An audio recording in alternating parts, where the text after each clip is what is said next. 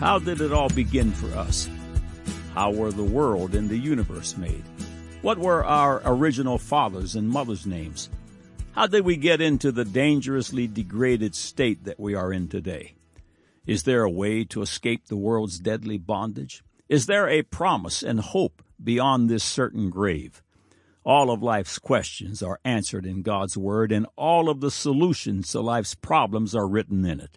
The ultimate solution begins in a place Jesus Christ calls born again. John 3 3, Jesus answered and said unto him, Verily, verily, I say unto thee, except a man be born again, he cannot see the kingdom of God. Born again is exactly as stated. It means born a most literal second time, this time of the Spirit of God. This is a perfect new beginning and brand new life where your sins and shame are washed away and where Jesus becomes the Lord of your new life. Will today be your day of salvation? Will today be the day you embrace this limited time offer? God's hand is extended now. Move. Click on the Further with Jesus for childlike instructions and immediate entry into the kingdom of God. Now for today's subject. God said Genesis 10:1, Now these are the generations of the sons of Noah, Shem, Ham, and Japheth, and unto them were sons born after the flood. God said Ezekiel chapter 38, 1 through 3, And the word of the Lord came unto me, saying, Son of man, set thy face against Gog, the land of Magog, the chief prince of Meshech and Tubal, and prophesy against him, and say, Thus saith the Lord God, Behold, I am against thee, O Gog, the chief prince of Meshech and Tubal. Man said, Spare me the simpleton talk. There is no God and consequently no inerrant Bible. Now the record. This is the final feature in this two part series addressing the perfectly accurate historic account laid out in God's beautiful book. Several foundational excerpts from the first God Said, Man Said feature in the series follow. The standard set by the Bible concerning its content is out of this world. It purports to be authored by the inerrant God of creation and supernaturally penned by God's holy men. Imagine that He has preserved it for us for all these thousands of years. Natural academia has no such equal. Every book ever written will by necessity bow before this book. Satan's academic champions have challenged the Bible incessantly. They have vociferously challenged its supreme authorship and inerrancy. They challenge the penman.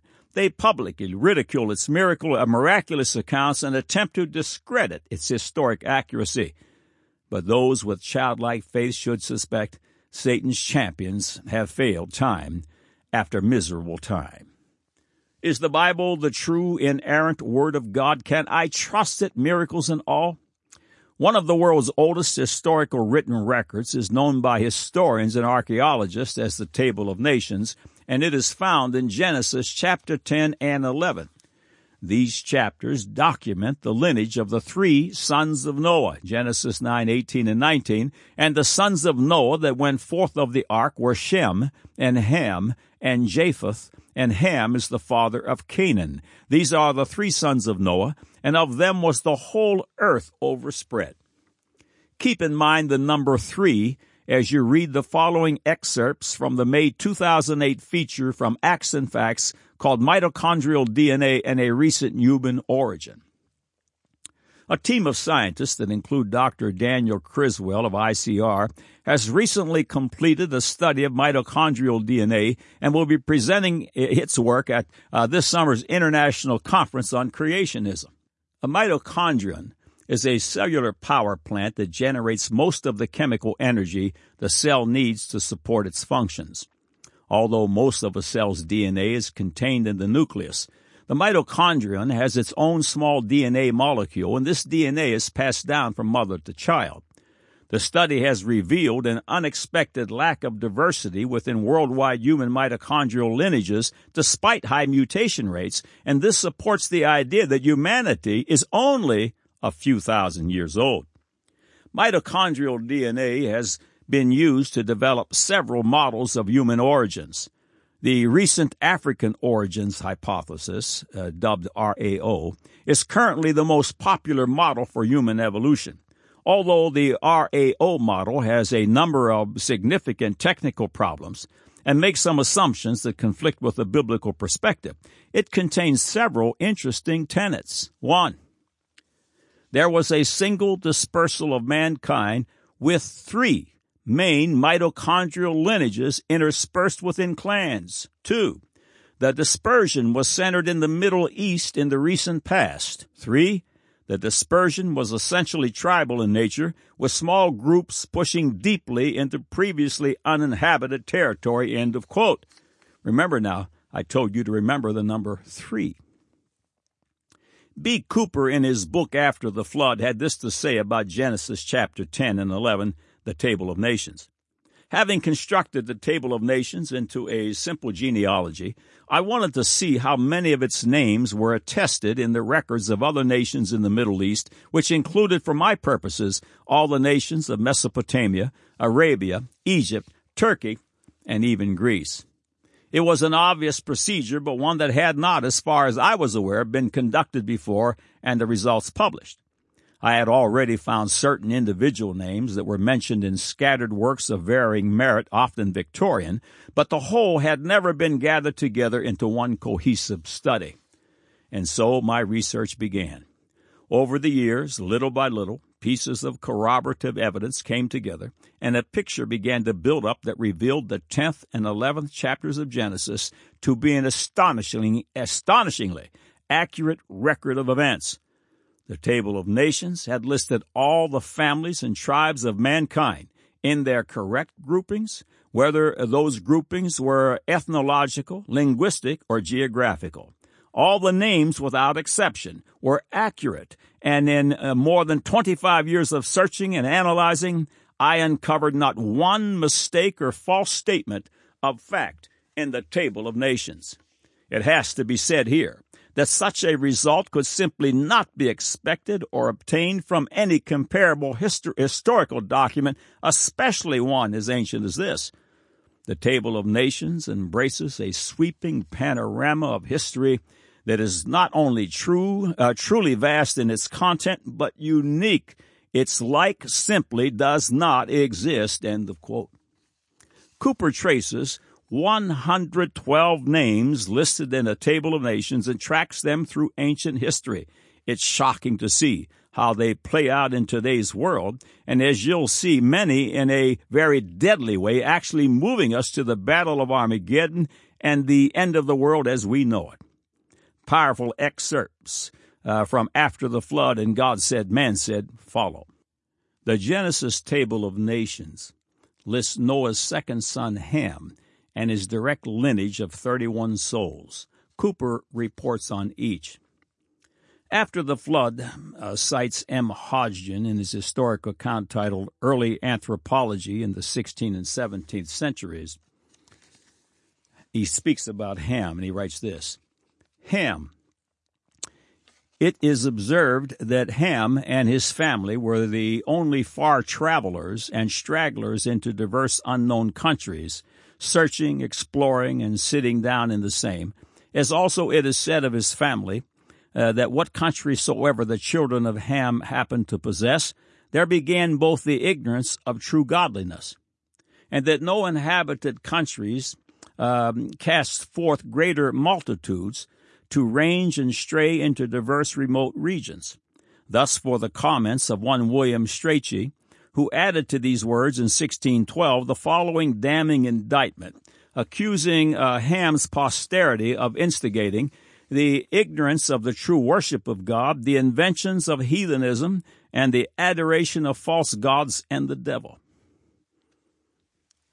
Cush, Josephus writes, Time has not at all hurt the name of Cush, for the Ethiopians over whom he reigned are even at this day, both by themselves and by all men in Asia called Cushites. The name of Cush, originally rendered Cush in Josephus, is preserved in Egypt's hieroglyphic inscriptions as Cush. Uh, these uh, records referring to the country that lay between the second and third cataracts of the Nile. Nimrod, Writing in 1876, George Smith tells us that nearly 1300 years before the Christian era, one of the Egyptian poems likens a hero to the Assyrian chief Khazartu, a great hunter, and it has already been suggested that the reference here is to the fame of Nimrod. A little later, in the period BC 110 to 800, we have in Egypt many persons named after Nimrod, showing a knowledge of the mighty hunter there. Nimrod was undoubtedly the most notorious man in the ancient world, who is credited with instigating the great rebellion of Babel and of founding the very worst features of paganism, including the practice of magical arts, astrology, and even human sacrifice. Moreover, there is much evidence to suggest that he himself was worshipped from the very earliest times. His name, for example, was perpetuated in those of Nimrda, the Assyrian god of war, Marduk, the Babylonian king of the gods, and the Sumerian deity Amar-Utu. His image was incorporated very early on in the Chaldean zodiac as a child seated on his mother's lap, and both mother and child were worshipped, she as the queen of heaven, and he as her erstwhile sacrificial son, the precursor of today's worship of Madonna and child.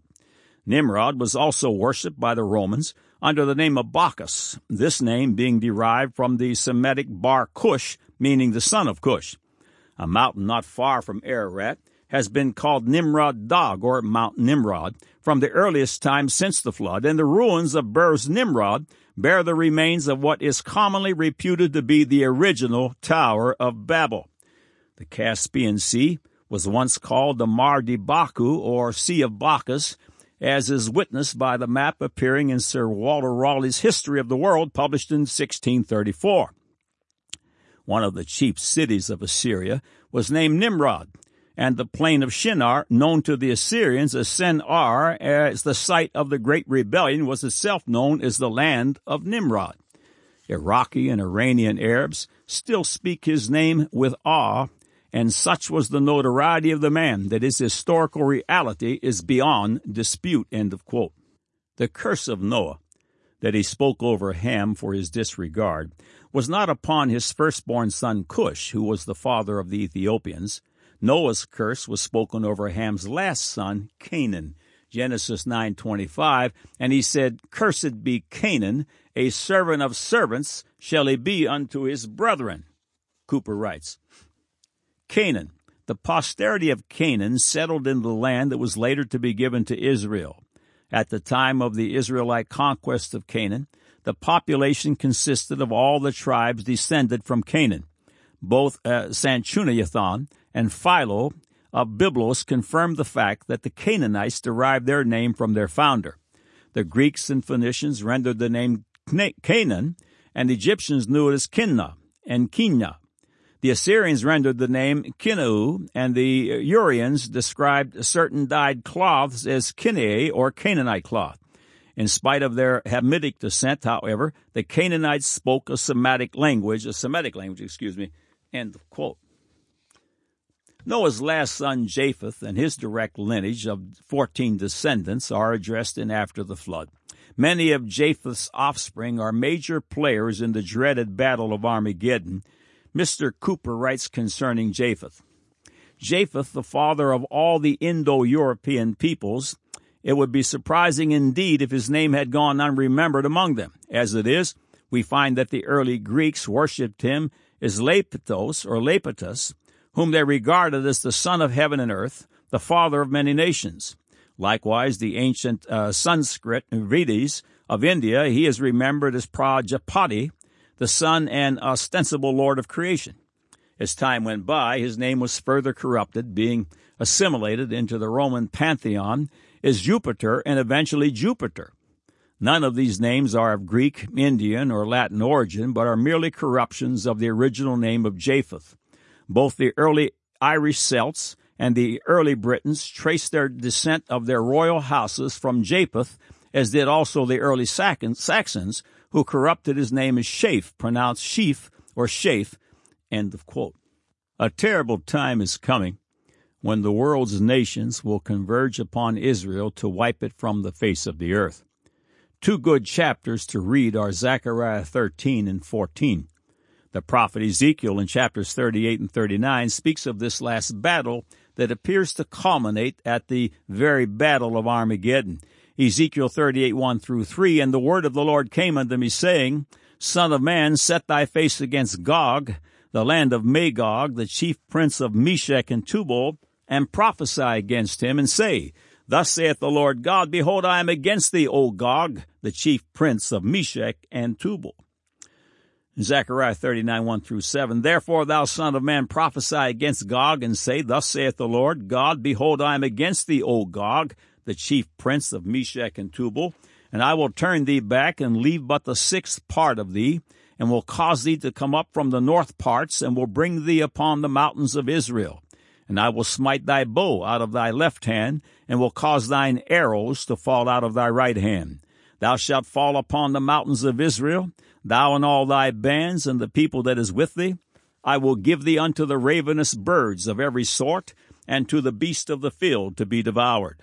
Thou shalt fall upon the open field, for I have spoken it, saith the Lord God. And I will send a fire on Magog, and among them that dwell carelessly in the isles, and they shall know that I am the Lord. So will I make my holy name known in the midst of my people Israel, and I will not let them pollute my holy name any more, and the heathen shall know that I am the Lord, the Holy One in Israel. Cooper writes concerning Magog, Meshech, and Tubal, who will lead the attack against Israel. Magog. His immediate descendants were known as the Magogites, being later known to the Greeks as the Scythians, according to the testimony of Josephus. However, given the subsequent history of the peoples of Ashkenaz, who are uh, far more certainly identified as the later Scythians, it is more likely that the early Magogites were assimilated into the peoples of Ashkenaz, thus making up uh, merely a part of the Scythian hordes. The early Irish Celts traced their own lineage from Japheth through the line of Magog. Meshech. The descendants of Meshech are often spoken of in close association with those of Tubal. The Assyrians, for example, mentioning Tabal and Musku, while Herodotus writes of the Tiberanio and uh, Mashkoi. A very much earlier reference uh, to the peoples of Meshech is an inscription of circa 1200 BC, which tells us how they overran the Hittite kingdom and an inscription of Tiglath-Pileser I of Assyria from circa 1100 BC, who tells us that in his own days, the Muskai were able to meet into the, are able to put into the field, excuse me, an army of 20,000 men. Josephus knew them as the Moschini or Mosocs, whom he says were known in his own day as the Cappadocians. Some later writers have pointed out that the name of Meshech is preserved in the old tribal name of the Muscovites of Russia, after, uh, uh, after whom, excuse me, Moscow is named. Tubal. The descendants of Tubal first came to our notice in the inscriptions of Tiglath-Pileser I, king of Assyria, in about 1100 BC.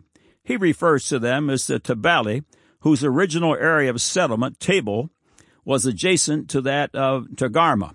Subsequently, Josephus recorded the names of Tubal's descendants as the Thobalites, who were later known as the Iberi- Iberes.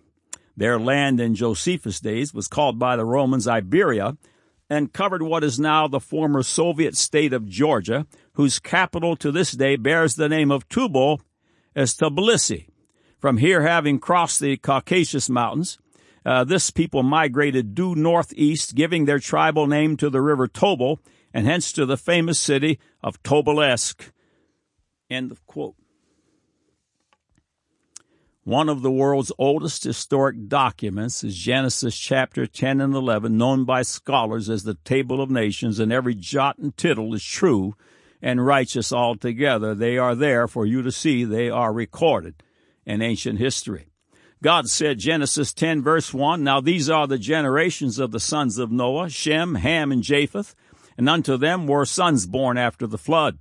God said, Ezekiel 38, 1, and, 1 through 3, And the word of the Lord came unto me, saying, Son of man, set thy face against Gog, the land of Magog, the chief prince of Meshech and Tubal, and prophesy against him, and say, Thus saith the Lord God, Behold, I am against thee, O Gog, the chief prince of Meshech and Tubal.